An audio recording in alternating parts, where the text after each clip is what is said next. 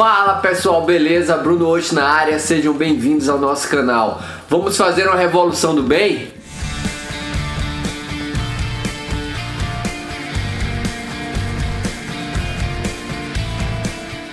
Tá difícil de ler alguma notícia boa, se emocionar positivamente com alguma postagem. E sabe por quê? Porque se fala e se posta muita bobagem desnecessária hoje em dia. Mesmo que seja criticando, combatendo, ainda é valorizar. Infelizmente, os nossos representantes no governo falam e fazem uma bobagem atrás da outra. Nós não podemos entrar nessa dando importância a esse discurso de ódio. Eu proponho uma revolução do bem. E como é isso? Cada vez que você ler ou ouvir algum discurso raso, raso ou de ódio, você faz uma postagem que fez ou faz diferença para as pessoas positivamente. Uma postagem que vai fazer você se sentir bem, que vai impactar as pessoas com uma sensação boa. Se cada um fizer uma postagem do bem, vamos encher as redes sociais de coisas positivas. E assim esse discurso de ódio vai perder força. Pode até parecer lúdico, bobo, mas não é.